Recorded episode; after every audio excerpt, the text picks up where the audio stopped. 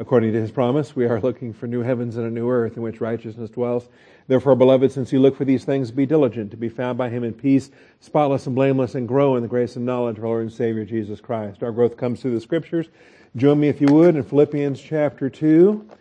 Philippians 2, and we're starting a new paragraph tonight. We wrapped up the last of uh, the last thing last time. All right, so that means we got down to the end of verse 18. We covered the last of the details there, and uh, we're ready tonight to introduce verses 19 and following. I hope in the Lord Jesus to send Timothy to you shortly, so that I also may be encouraged when I learn of your condition. And uh, we'll talk about these uh, travel arrangements and things that uh, uh, pastors would like to do, but uh, don't always get around to it other things happen, and uh, that's called life. All right, but you keep yourself in the plan of God, and you uh, you watch to see what He unfolds, and that's uh, that's a blessing as well. Before we begin tonight, let's take a moment for silent prayer. We'll call upon our Father and His faithfulness to to teach us the Word of God. Shall we pray?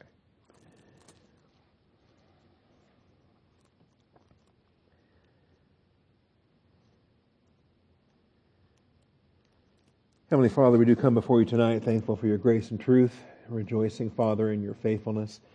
Father, the faithfulness that will be evident once again this evening when uh, the Word of God goes forth. It is uh, transmitted by your Holy Spirit. It is received by your Holy Spirit. I thank you that we're here tonight for a spiritual function, that uh, the comprehension of the Word of God is far beyond anything that uh, our human mentality can grasp. I thank you, Father, for the grace apparatus that allows us to perceive and apply the truth of your word. So we call upon your truth again tonight. Open our eyes, open our ears, open our hearts, and bless us with your truth. We thank you, Father, in Jesus Christ's name. Amen. All right, uh, microphone ready to go. There it is. If we have a volunteer microphone runner tonight, if uh, there we go. Appreciate it. And you get the lead off question. All right, before you surrender the microphone, then, you can ask the first question. Okay, my question is Acts 2, um, 2 and 3. When the Holy Spirit came down and came, came upon him in, uh, Pente- during Pentecost, Mm-hmm. um, what it says here is it appears to them as tongues as of fire distributing themselves. Were these actual flames or fires like we had like in the burning bush or something, or or is it just a metaphor at this point? I would view it as a as a no, I would view it as a representation of the Holy Spirit. That is a, a, a uh, manifestation, like the burning bush or like the dove that descended upon Jesus. Uh, I think the uh, the fact that it comes as as flame, uh, and particularly as tongues. I mean, all the things that fire can take the shape of, you know, uh, and especially since tongues is going to be the the visible manifestation of it when they start speaking in tongues. Um, but no, uh, yeah, I would take that as a representation of the Holy Spirit there. Okay, thank you. Uh-huh. All right, appreciate that. Other questions tonight? There was one that came by email. I'm not sure I wrote that down. Oh yeah, yeah, yeah. Talking about the use. Uh, Chris Smith was asking about this. Is there ever a reference to ho logos in the Bible where it is not appropriate to interpret it as the Word of God uh, or the Bible or Christ? And uh, I'm going to answer that next week because I wanted to look up a couple things first. so uh, you have a week to uh, look through your ho logos usages, and uh, I'll, I'll, answer that next week. Because I think there is, and I think there are some idiomatic expressions of logos that don't ap- apply to the word, they don't apply to Jesus. But that was the question we were exploring in uh, in Hebrews 4:12, because uh, the the word of God is alive and powerful. And is that Jesus? Is that the Bible? Is that the utterances when the word of the Lord comes to a prophet? Things like that. So I'll uh, I'll save that for next week. All right, Eliezer, do you have a question? Uh, Second Samuel 24, uh, there's this reference about, uh, the passage talks about uh, David numbering the armies Uh-huh. and uh, the Lord treating that as a sin because uh, my question was, oh, in what way was that a sin? First of all, was it more along the lines of Psalm 27 where some count, some believe in horses and some in chariots, but we trust in the name of the Lord. Was that sort of a defiance of that? I, I would take it along those lines. That's right. Yeah, because and, and it's expressed differently whether you're looking at First Kings or you're looking at, or I'm sorry, Second Samuel or you're looking at Chronicles. In Chronicle, First Chronicles 21, it specifically says Satan moved David to Right. number the. Right. So clearly, if there's satanic influence, then it's not right. Uh, but even if you take out the Satan reference, if you're just limited to to first to Second Samuel on that, it's still not right. And uh, and God did judge him for it, and that's where He gave him his options of, of three different kinds of discipline in that. So I think yes, nothing wrong with taking a census in itself. God took two censuses when when at the Exodus. You know, so we have the Book of Numbers because God took a census of the Exodus generation and a census of the of the wilderness generation. Uh, but I think it's the, the attitude of pride where you start getting uh, boastful about how large you are and, and things of that nature. Yeah. So, thanks. All right. What else tonight? Other questions?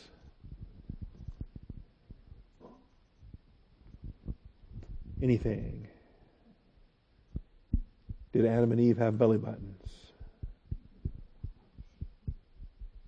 No, they did not have belly buttons. I can answer that one. All right. Well, then, thank you, sir. Let's um, get to Philippians 2, and we'll introduce our new paragraph here. Really, it's the second half of the chapter. So, uh, this uh, outline will take us, we'll start over a brand new expositional outline again. So, we'll just take it point one through whatever, and it'll take us down through uh, verse 30. And I've labeled it as travel arrangements. It's probably not the best label, but it's the one I've been using now since we introduced the chapter, so I guess I'll stick with it. Um, remember, uh, basically, the chapter is divided into two halves. The first half is three exhortations, and we've covered those already. Make my joy complete, have this attitude, and work out your salvation. Those are the three exhortations that make up the first half of the chapter, verses 1 through 18. Following those exhortations, we then come to the travel arrangements. And uh, the travel arrangements focus on Timothy and Epaphroditus. Now, there's more than travel arrangements going on here. And in fact, uh, typically when Paul writes a letter, he reserves the the hellos and the see you soons and, and you know Titus says hi kind of messages. He reserves those for the very end of the book. And the fact that he's putting something here in the middle of the book, in the midst of chapter two, while there's still you know two chapters left to go, is actually uh, I think significant. And, and although it appears as if it's travel arrangements, what it really comes down to is the idea that they're going to rejoice together in their sacrifices. And that Paul has a sacrifice to make, and he's inviting them to uh, rejoice with his sacrifice. And then he wants to learn about their sacrifice so that he can rejoice with them. And so these travel arrangements, don't lose sight of what we looked at on Sunday and what we looked at last week related to, uh, I guess it was Sunday, that we were looking at the, uh, the offerings here in verses 17 and 18, where Paul says, Even if I am being poured out as a drink offering upon the sacrifice and service of your faith, I rejoice and share my joy with you all. And so this was his part in adding to their sacrifice that, uh, that they have a sacrifice in their service. And he's just pouring out the drink offering that goes with that, see. And so we took a little bit of time on Sunday to look at Exodus and look at the, the uh, what, what is a libation, what is a drink offering, why do you have a drink offering that goes with the, uh, the animal offering, and uh, the aspects there. And so that's part of what uh, we were looking at, and part of what I think leads into this next section. Because in order for them to worship together, uh, they don't have, you know, Facebook, they don't have email, they don't have Skype or, or uh, Twitter or any of those other things. If, if Paul's going to learn about their fellow, their sacrifice and the service of their faith, well then somebody has to go there and find out about it, and then somebody has to come back and tell them about it. And that somebody is going to be Timothy. All right? And not just anybody. And in particular, Paul's going to confess here that Timothy is the only one that he has eligible to go at this time. And that if he sends somebody else, that they're not going to be qualified to give the report that he needs. And uh, that their report's going to be flawed on the basis of their um, non preparation. And so some of these things we'll, we'll deal with here shortly. So I'm going to keep it titled Travel Arrangements, um, simply because that's what we've been going with now. Uh, but there's a lot more going on than that. And, and pay attention too. I think it's it's uh, it's it's interesting, especially since we are a training ministry in at Austin Bible Church, that we have uh, we have uh, two that we've already ordained and are pastoring churches today, and uh, there's more that are praying over their giftedness and considering their training and, and what the Lord's going to do with them. Um, this passage addresses that, so uh, it's going to be it's going to be good for us. All right. So let's look at it. He says, I hope in the Lord Jesus to send Timothy to you shortly, so that I also may be encouraged when I learn of your condition. So there's multiple people going to be encouraged by this. Timothy is going to be encouraged just by going. And then Paul will be encouraged secondhand. It's like secondhand smoke. This is secondhand encouragement. All right.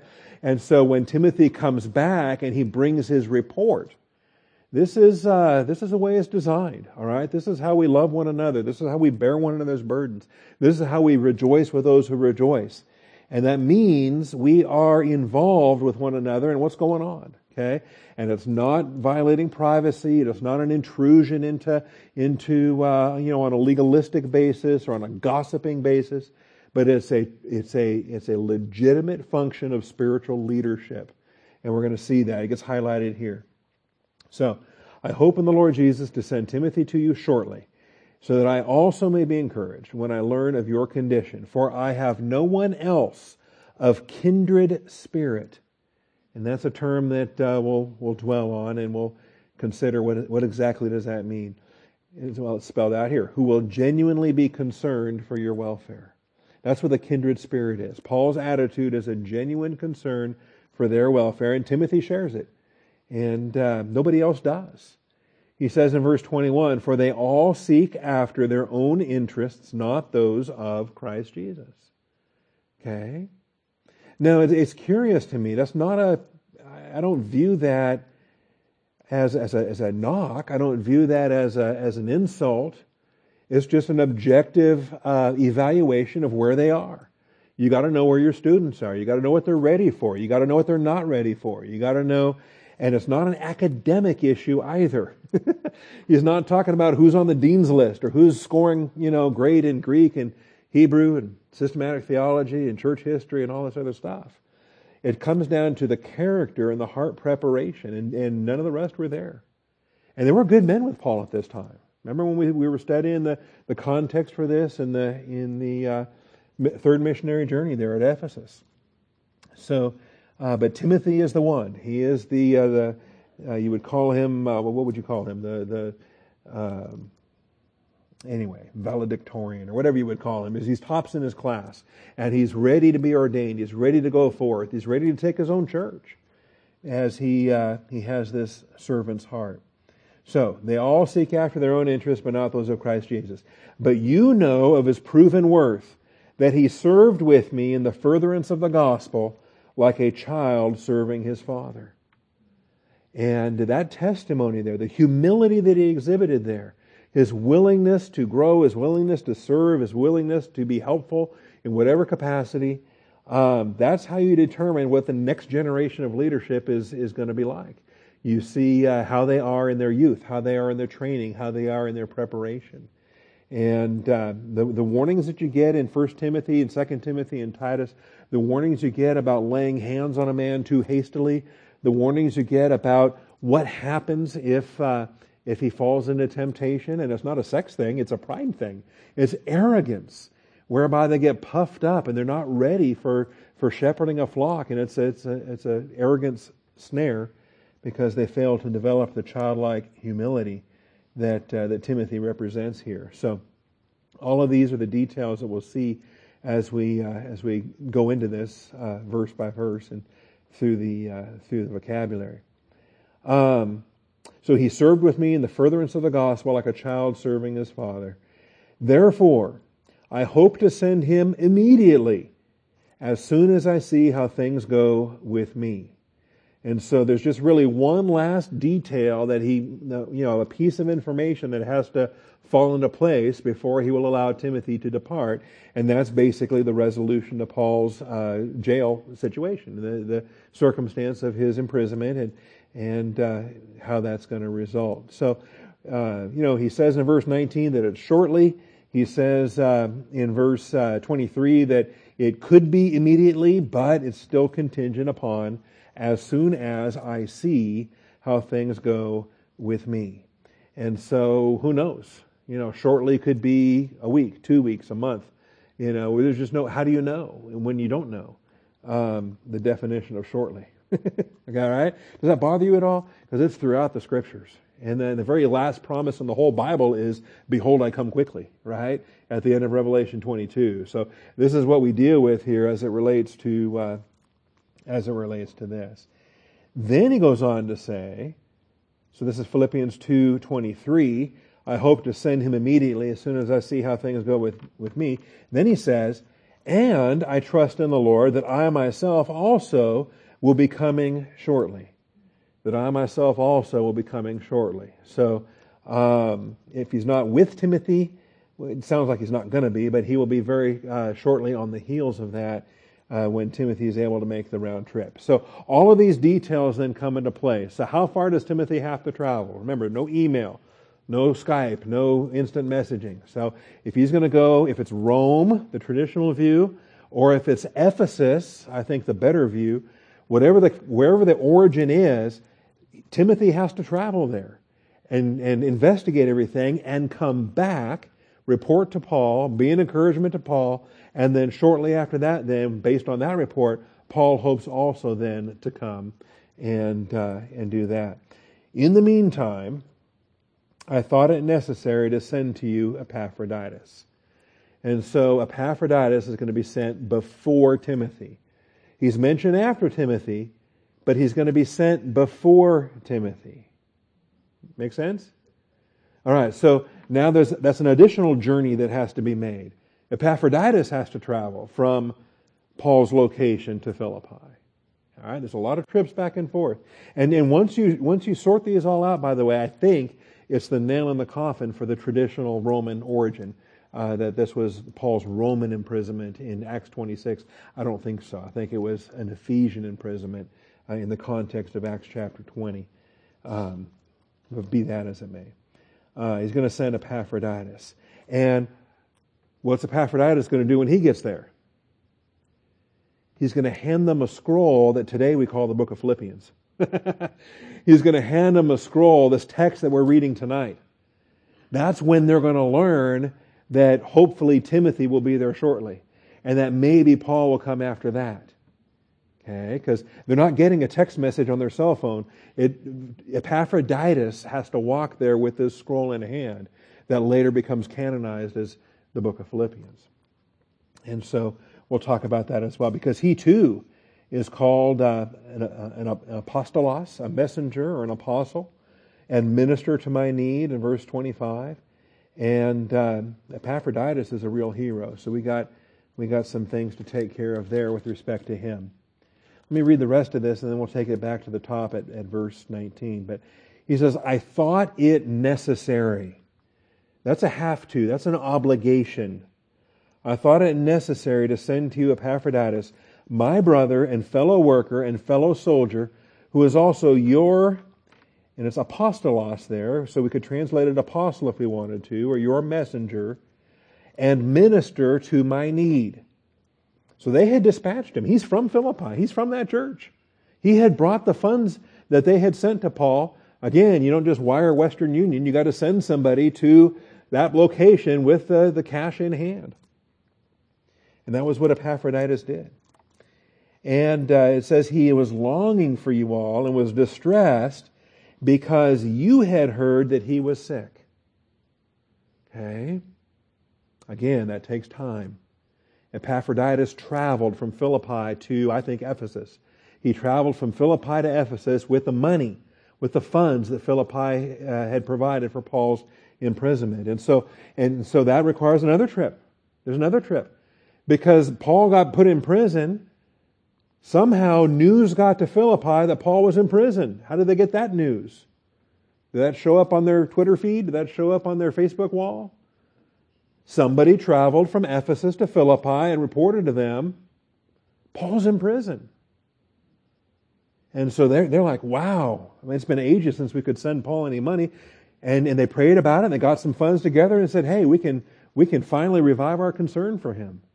And they, they put it together and they dispatched uh, Epaphroditus to go to Ephesus, to go to Paul's location.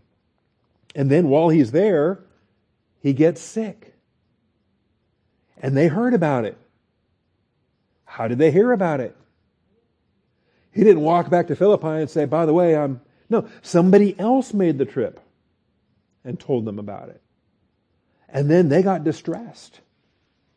It really bothered them. It's like, you know, if, uh, if a certain uh, elderly couple happened to be in a car driving to Oregon and, and you're praying for them, okay? Well, nowadays we've got, you know, instantaneous communication and yeah, we're not exactly, I mean, uh, how old are they? Uh, well, they're fine. God's, God's with them. Okay? Well, you imagine the concern when you find out at their age that, uh, that they're there and they get sick while they're there. Huh. And they learn that Epaphroditus is sick. And they get concerned. It says here um, that they uh, heard that he was sick and that uh, he was distressed because they had heard about it. Anyway, so he got sick, they heard about it, he heard that they heard about it, and that distressed him. All right. Indeed, he was sick to the point of death. Well, what about this apostle and his healing power? Why didn't he just heal him? Okay. See, healing's already fading away in this, at this stage of, of the early church. But God had mercy on him, not on him only, but also on me, so that I would not have sorrow upon sorrow. So therefore I have sent him all the more eagerly, so that when you see him again, you may rejoice, and maybe, and I may be less concerned about you. That'll diminish part of what Paul was concerned about. So receive him then in the Lord. This is a phrase we're going to look at tonight, this in the Lord phrase. How do you receive somebody in the Lord? Okay? Or how do you hope in the Lord? The paragraph began with, I hope in the Lord Jesus to send Timothy to you shortly.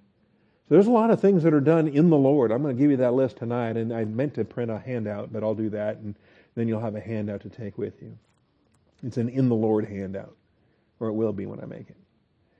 So uh, receive him then in the Lord with all joy, and hold men like him in high regard. Hold men like him. Who are your heroes? Who do you pray for?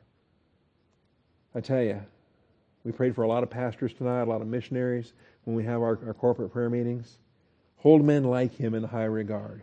You know, if you're pastoring in a country where uh, um, you know Christianity can get you killed, all right, I hold men like him in high regard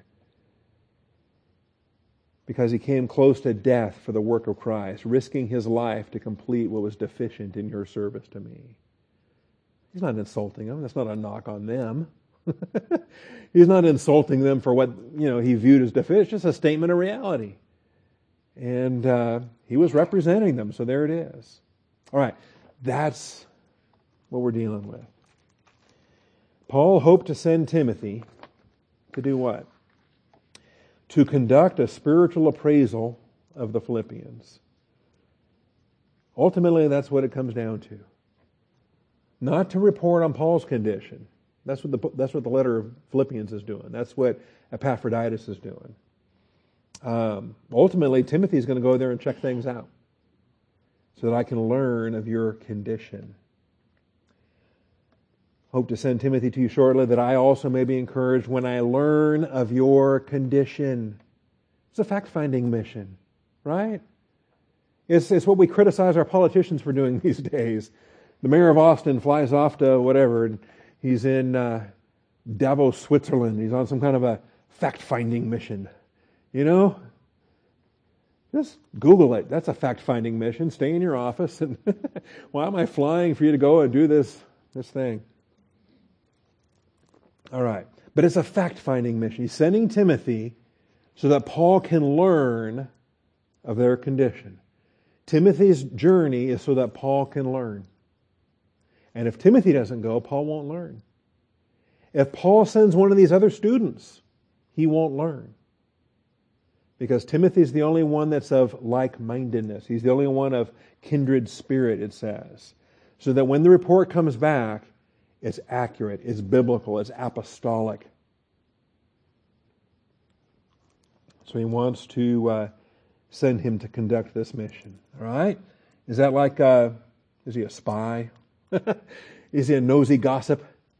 Is he sending, uh, you know, no. This is a legitimate uh, appraisal. This is a, a, legitimate oversight function of, of an overseer, of, of an elder, of a, of a pastor, or in Paul's case, Paul's an apostle, Timothy's a pastor, but he's there under apostolic ministry. Okay? And by the way, it's something that uh, Timothy was kind of uh, known for. This segment of Philippians is actually similar to 1 Corinthians 4, verses 17 through 19. So let's take a look at that tonight. This uh, segment of Philippians is similar to 1 Corinthians 4, 17 through 19, which I think also points to the earlier date of Philippians rather than the later date of Philippians. I think in reality, if, uh, if, if Paul was writing this from Rome, then the tone would be more like 1st and 2nd Timothy. It'd be more like Titus. It'd be more like the, the pastoral epistles. And, and Timothy would have really a, an emphasis in Ephesus.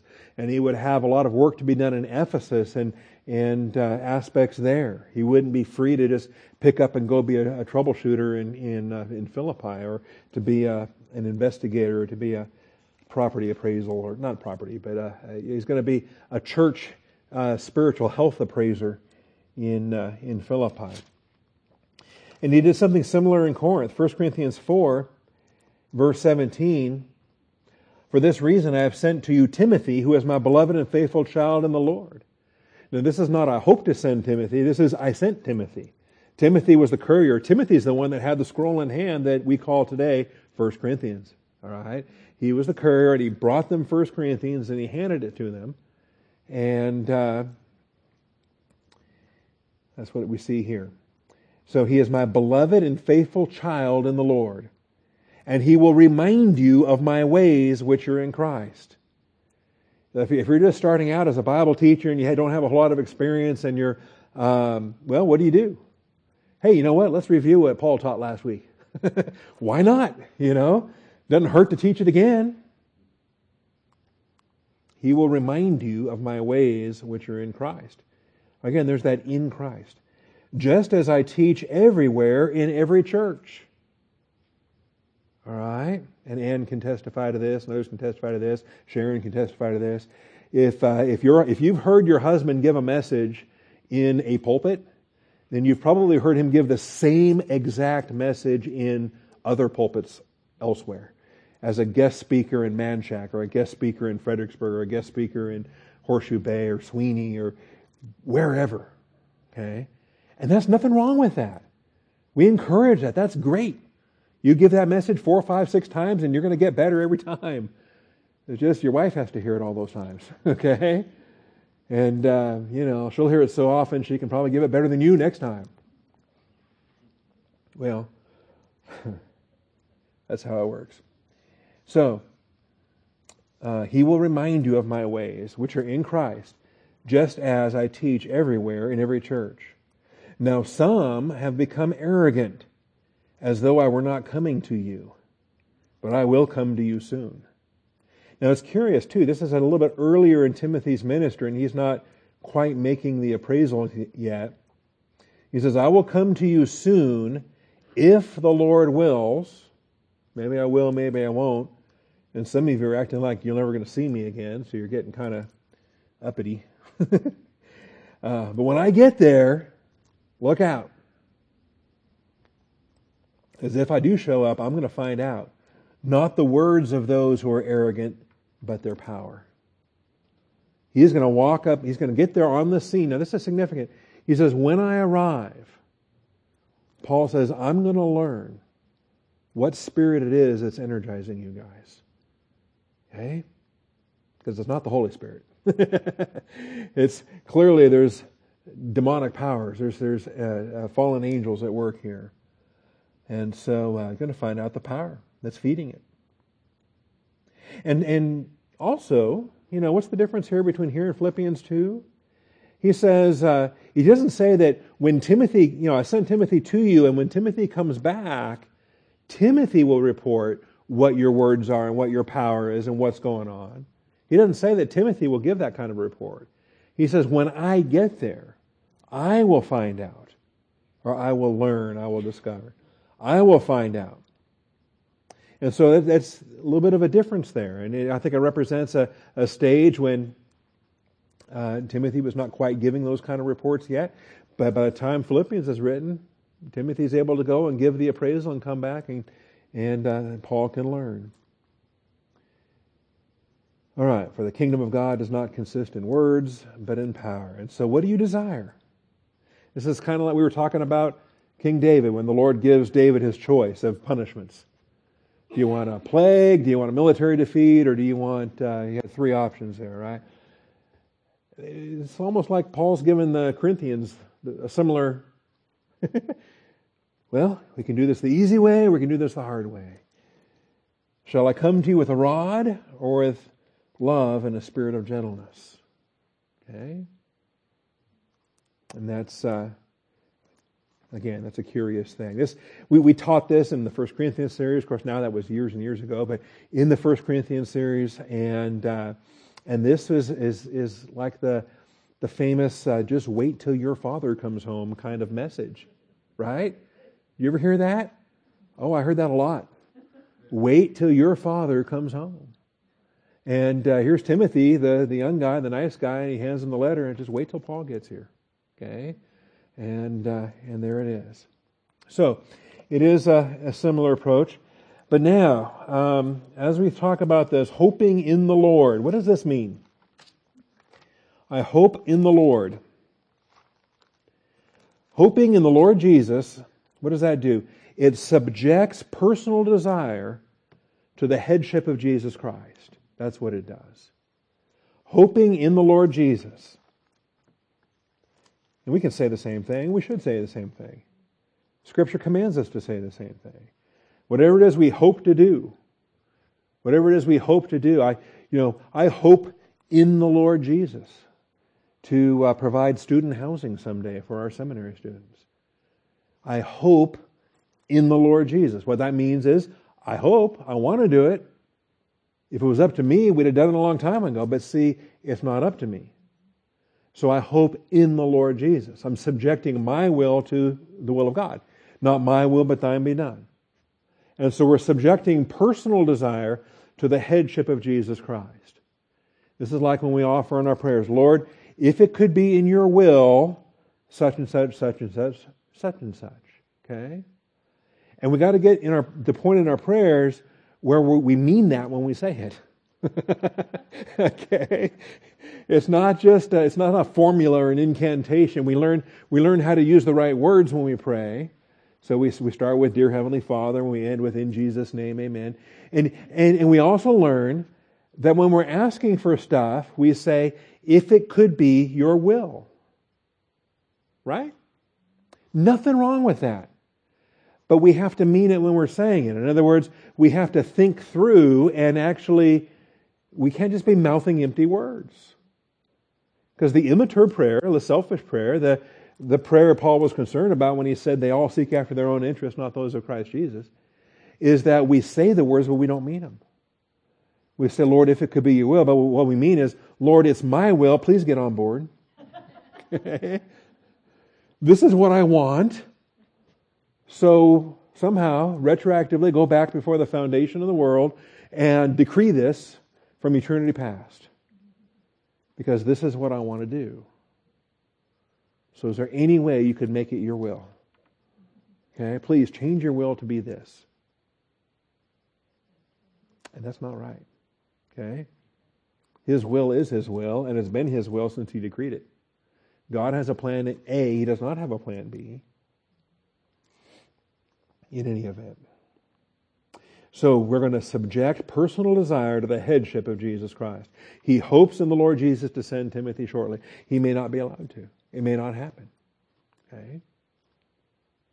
And uh, not only do we have it there in Philippians 2.19, but we had it we did in the text we just read in 1 Corinthians 4.19. Did you notice that language? If the Lord wills. I will come to you soon if the Lord wills. Okay? So that's the intention. And if God lets it happen, it'll happen. If God doesn't let it happen, well, praise God, because He knows better than we do. And uh, thank you for those answers no that overrule. And because uh, what He has is so much better than what we thought we wanted to do. See, such a caveat should always be clear again and again and again. And we have this. And of course, you know a lot of these passages. James 4.15 is huge. Everybody knows James 4.15. Um, 1 Peter 3.17. There's a lot of these that, uh, that speak to this. How do we subject our will to the will of God? How do we remain flexible? What it is, it's a, I think it's, it's a faith flexibility, right? Can we call it that? Can we trademark that? Faith flexibility. That means we're walking by faith and we're staying flexible when we don't know what God has coming up. okay? Acts 18 21. Acts 18 21. And um,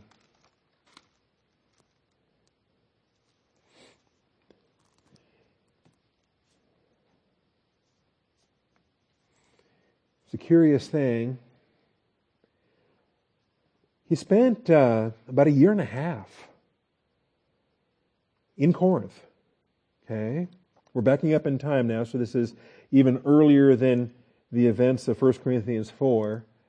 Um, he's in Corinth on the, on the uh, second missionary journey. And he spends about a year and a half there. Uh, in Acts 18.11, he settled there a year and six months, teaching the Word of God among them. And then as he's getting ready to leave now, um, says in verse 18, Paul remained many days longer, took leave of the brethren, put out to sea for Syria. With him were Priscilla and Aquila. Um, it says in, in Cenchrea, he had his hair cut for he was keeping a vow. Cenchrea was the port city, all right, on the coast there uh, that Corinth used. Corinth had two port cities, east and west. Cenchrea is where Phoebe was from as a deaconess. And he had his hair cut, for he was keeping a vow. Then he came to Ephesus, and he left them there. The them is Priscilla and Aquila. And he left them there. Now he himself entered the synagogue and reasoned with the Jews, and when they asked him to stay for a longer time, he did not consent. That's, that's staggering to me. You know, here's got an open door to talk doctrine. with Jews in the synagogue, normally the Jews are kicking him out and he has to turn to the Gentiles. Now he's got Jews in the synagogue that want to hear more. And, uh, but he won't consent. So taking leave of them and saying, I will return to you again if God wills. And he set sail from Ephesus. Now it's curious to me, by the time he does make it back, what happens? He comes back and he sets up a headquarters in Ephesus. He sets up a training ministry. He's going to stay in Ephesus for three years. By the time he makes it back, he's going to stay in three years. But the bulk of his fruit will not be among those Jews in the synagogue. By the time he makes it back, the Jews in the synagogue are becoming hostile. Anyway, we get to that on the third missionary journey. But um, anyway, whatever it was about this vow, I, I think it was the haircut and the vow. I think it was the the whatever it was that was driving Paul at this point. He wasn't going to stay there in Ephesus until he gets back finishes uh, missionary journey number two, delivers his report to uh, Antioch, and then uh, then he's able to return to uh, to Ephesus. But you'll notice it's if God wills, if God wills. So what do we say? We say Lord willing, right? We say, uh, or if you want the Latin medieval expression, you can say Deus vult. You can do the uh, Crusader thing, I guess. I don't know, but Lord willing, right? Lord willing and rapture pending. How about that? Lord willing and rapture pending. Sometimes on my emails it's L W A R P O C. Lord willing and rapture pending, of course. Okay? So that's Acts 18:21. How about Romans 1:10?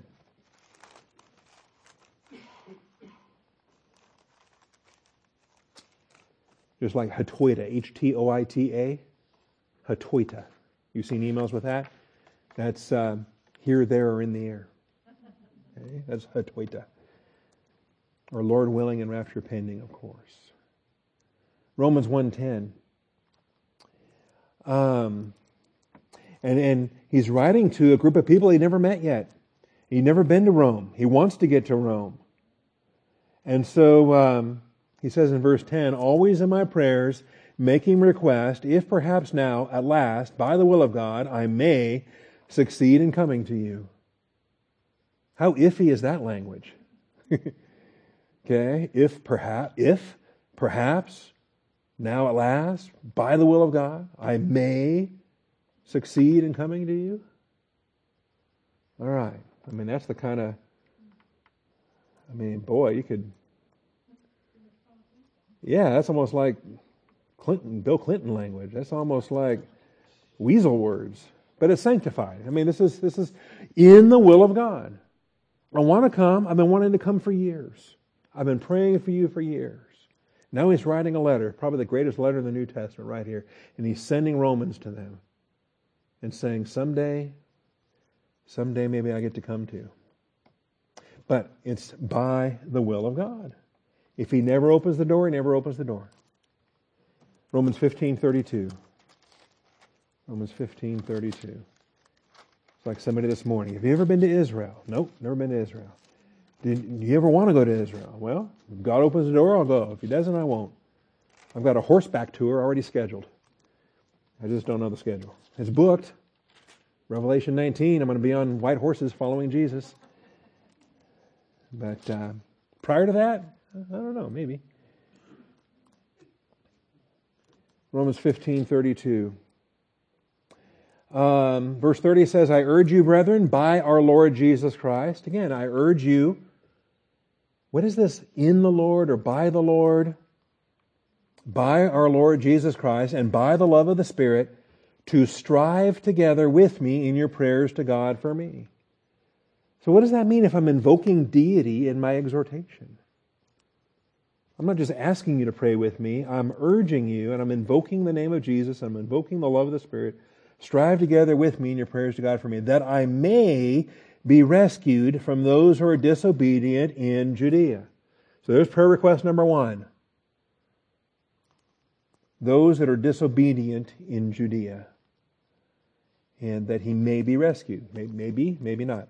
That my service for Jerusalem may prove acceptable to the saints. So he wants, this is a win win. The disobedient ones and the saints.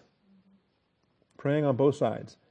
So that I may come to you in joy by the will of God and find refreshing rest in your company. So there it is. We are subjecting our personal desire to the headship of Jesus Christ. He's the head of the church. And if he wants us in Ephesus, he'll send us to Ephesus. If he wants us in Rome, he'll send us to Rome. Or where, we're here at his, we serve at his pleasure. 1 Corinthians 16 7.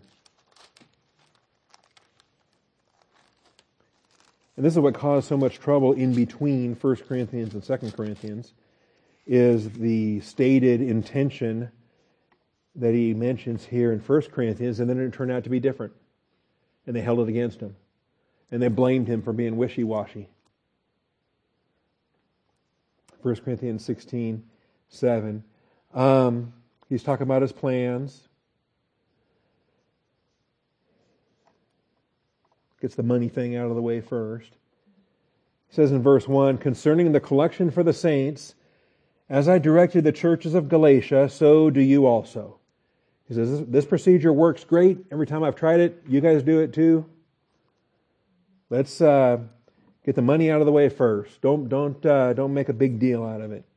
On the first day of every week, each one of you is to put aside and save as he may prosper, so that no collections be made when I come. learn the doctrine of grace giving, set up your giving procedure, set up your giving operation. Everything should be as unto the Lord on a normal basis. Then when I arrive, it's not a guilt thing, and it's not a high pressure thing, and it's not a, ooh, Paul's in town, we better give extra money. Okay? So, uh, no collections be made when I come.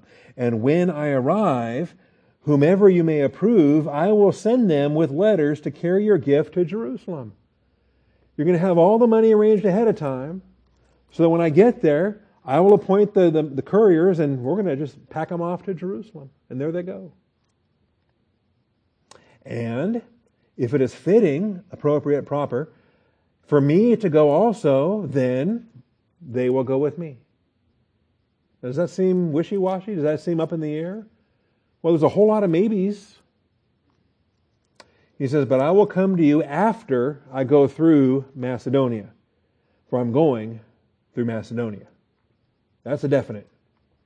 This, this part of the itinerary is locked in. I'm definitely going to, I'm going through Macedonia, and I will, when I'm through there, I'm going to come to you. Okay? Well, that's not what ended up happening at the end of the, in between 1st and 2nd Corinthians, things changed. He goes on to say, and perhaps I will stay with you, or even spend the winter, so that you may send me on my way wherever I may go. It's a time of year you don't want to be sailing into Corinth anyway, so um, there you go. And lo and behold, he does spend the winter with them, and he writes the book of Romans. How about that? While he's there. For I do not wish to see you now just in passing, for I hope to remain with you for some time.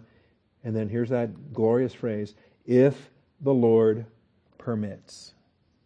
If the Lord permits. So, in everything we intend to do, we got to stop and say, Lord willing, and rapture pending. But I will remain in Ephesus until Pentecost. Eh, maybe. Okay? There's going to be an uproar in the marketplace and he's going to go into hiding and there's going to be some other issues. A riot, a near riot will occur. But then he says, For a wide door for effective service is open to me and there are many adversaries. And so, how do you plan? you know, I, I just think you got to have a faith flexibility. You can have a general plan, but it's always as the Lord wills. And it seems like a wide door, but that door can close tomorrow. Jesus closes doors no man can or he opens doors no man can shut, he shuts doors no man can open. Okay? At the moment, it's an open door. So the moment I'm staying here. But there are many adversaries. So if the door closes, we'll change our plans. We'll stay flexible. God knows all these things. All right. So um, this caveat should always be clear. And uh, that's the example of it there. Hebrews 6 3. I don't believe this is Paul, but the author of Hebrews uh, is clearly reflecting a Paul Pauline attitude and mindset. Because he's anxious to get into the deep stuff. By the time he wraps up chapter 5, he's lamenting the fact there's a lot of deep Melchizedek stuff he can't get into because they're not ready for it. But he wants to. So he says, leaving the elementary teaching about Christ, let us press on to maturity, not laying again a foundation of repentance from dead works and of faith towards God. Don't you want to learn the deep stuff? Don't you want to learn and sink your teeth into some real meat? Or do you just want to, you know, get uh, get the fluff every Sunday? Come to church and get get more fluff. Okay? He says, I want to get into some deep stuff of instruction about washings and laying on of hands and the resurrection of the dead and eternal judgment. And he says, And this we will do if God permits. Love to take into the deep things of God, into the deep things of our priesthood in Melchizedek, if God permits. So that's what it's about there. That's not travel plans, that's teaching plans. That's teaching plans. What are we going to do after Philippians? Well, Colossians, Philemon, Ephesians, if God permits. Okay? That's the order of things. James 4 15. And of course, this is the one you were waiting for. This is the one everybody thinks about. James 4:15. Verse 13 says, "Come now, you who say today or tomorrow we will go to such and such a city and spend a year there and engage in business and make a profit." Okay? Nothing wrong with that. Nothing wrong with planning, nothing wrong with charting out, you know, what what you intend to do. Say, well, I want to go to this school, I want to get this degree, I want to I want to, you know, pursue this career field. I want to live in this town. You know? Nothing wrong with that at all. But just recognize that God has better plans than you do. And along the way, something else is going to uh, pop up. Yet you do not know what your life will be like tomorrow. Your life is just a vapor. You are just a vapor that appears for a little while and then vanishes away. So, God, of course, has a plan from Alpha to Omega and sees all the what ifs and all the scenarios. We're the little vapors. And uh, yeah, we're, we're looking down the road and we're thinking, okay. So in verse 15, instead, what you ought to say is, if the Lord wills, we will live and also do this or that. So everything we plan, from college to career to marriage to retirement to whatever, all those things, if the Lord wills. If the Lord wills. Say, I was going to be a homicide investigator. That was my goal. By age 30, I wanted to be a homicide investigator. I was watching Columbo and I was perfecting my my act, stupid act, you know, where I could just play the dumb, you know, and then trap the criminal into confessing. Okay. and I, and, but see, I was under 21 years old, and you can't be in law enforcement if you're under 21 years old. But then, hey, wait a minute. In the Army, you can be an MP at 18. All right. So that way you get three or four years of, of, law enforcement under your belt before you're even 21 years old. And then you can go into civilian law enforcement and then you can go into, into at the university. In fact, the Lake Forest Park Police Department has tuition reimbursement for law enforcement courses at the University of Washington. So hey, there you go. I'm going to have GI Bill money. I'm going to have Army money. I'm going to have police department money. These people are going to pay me to go to school. And uh, yeah, homicide investigations by age 30. Didn't happen. Okay? Matt can tell you. The sergeant there, the sergeant at the Lake Forest Park Police Department was Chief Perkins, but the sergeant was, was Sergeant Miller, Bill Miller, which I thought was hilarious. I get to Texas and Bill Miller's a barbecue place for different things. All right. So you have plans? You think you know what you're going to do? You're going to go to this town, take this job, do this.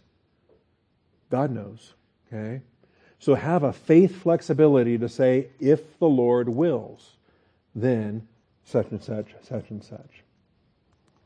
All right, then finally 1 Peter 3 17. 1 Peter.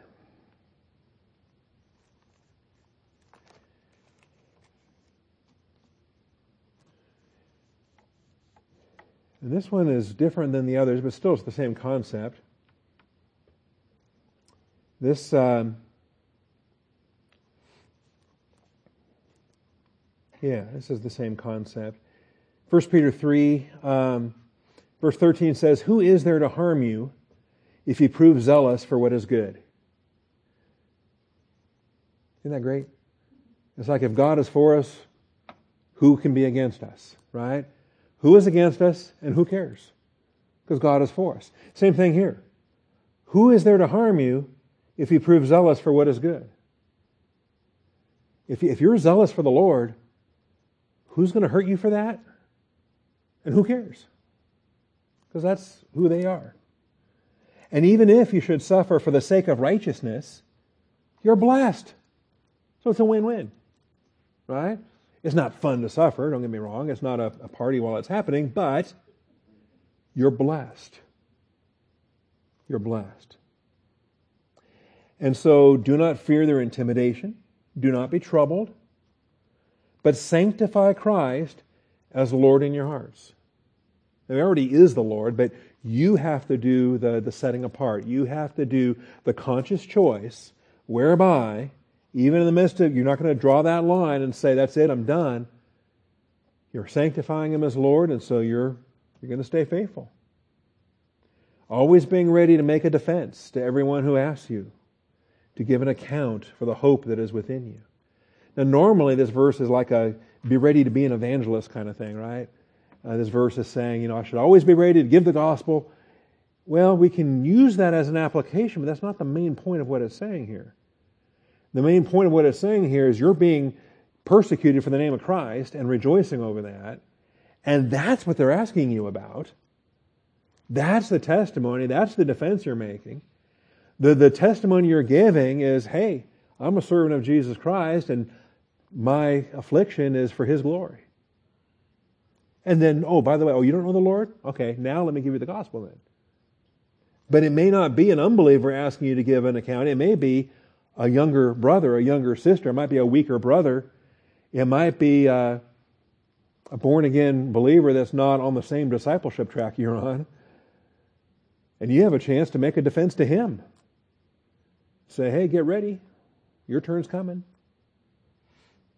So give an account for the hope that is in you, that is, having sanctified Christ as Lord in your heart. Yet with gentleness and reverence. All right? And keep a good conscience, so that in the thing in which you were slandered, those who revile your good behavior in Christ will be put to shame. And then our statement in verse 17 For it is better, it is better, if God should will it so that's where the will of God comes in. Say, well, I don't want this suffering. I'm gonna, I'm gonna, I'm gonna flee. I'm gonna run away. I'm gonna go to a place that they don't have that kind of persecution. Well, what if God wills it so? What if God doesn't, you know, the, the, the pilgrims came here because of things in England and things in Holland and things, so they came here, but what if it, God should will it so that there's no more Mayflowers, there's no more pilgrims, there's no more immigration, you stay where you are and you suffer for the name of Christ. I mean, where do we go when America stops being a Christian nation? Okay? Probably Ukraine. Good Bible teaching in Ukraine. All right. If God should will it so, that you suffer for doing what is right rather than for doing what is wrong. And I've had people you probably have too, but people might tell you on an occasion, well, I don't think it would ever be the will of God for me to suffer. Why would God tell anybody to suffer? That's not right. God wouldn't have us to suffer. I was reading a Joel Osteen book that says God, oh, I shouldn't have said, well, there are preachers that will tell you that it's never the will of God for you to suffer. This verse says it is. This verse says it's better if God should will it so, that you suffer. So here's suffering in the will of God. And it's better. So, um, we have to subject our personal desire. Jesus said, you know, is there any way for this cup to pass by me? Uh, but no, there isn't. So not my will, but thine be done. I'd prefer not to do this, but since I have to do this, well then, even though I have to, I want to. And you go and you do it for the glory of Jesus Christ. And that's what we see there. All right. On Sunday, Lord willing and rapture pending, we're going to expand upon this in the Lord Jesus thing. And I'll have a handout ready for you for Sunday. Or maybe I'll put it in the newsletter. How about that? Wouldn't that be fun? You'll get it in the newsletter. And then you'll have your handout of what can be done in the will of God.